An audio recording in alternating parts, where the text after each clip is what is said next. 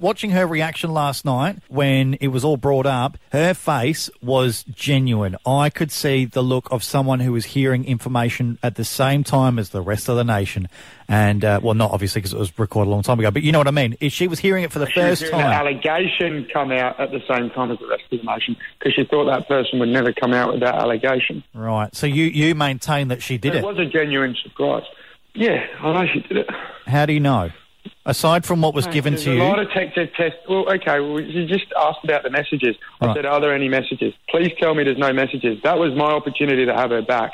No, there's no messages. There's no messages. Next minute, out comes the messages. It's like, oh, Ne- I've you're a got. sinking ship. I can't. I can't help you on this one. Let me uh, jump Get your in. life jacket, mate. to quote John Aiken, let me just jump in here, right? Um, there's social media that's accessed by producers, all social media. They need access to everything. What possibility is there to say that they set something up between Mikey and her on her behalf and texted him and set her up? Good, good one. But it uh, was through Messenger, not social media. So as in texting or as in Facebook Messenger? Texting, texting. Right. You know the way the show works out. They need a storyline. They need to wrap it up. They had the cheating scandal with you and Haley at the beginning, roughly, and then all of a sudden they want to wrap it up with a nice little bow, and they've got you know it coming out that actually Stacey cheated on you the whole time. Isn't that a little bit too convenient?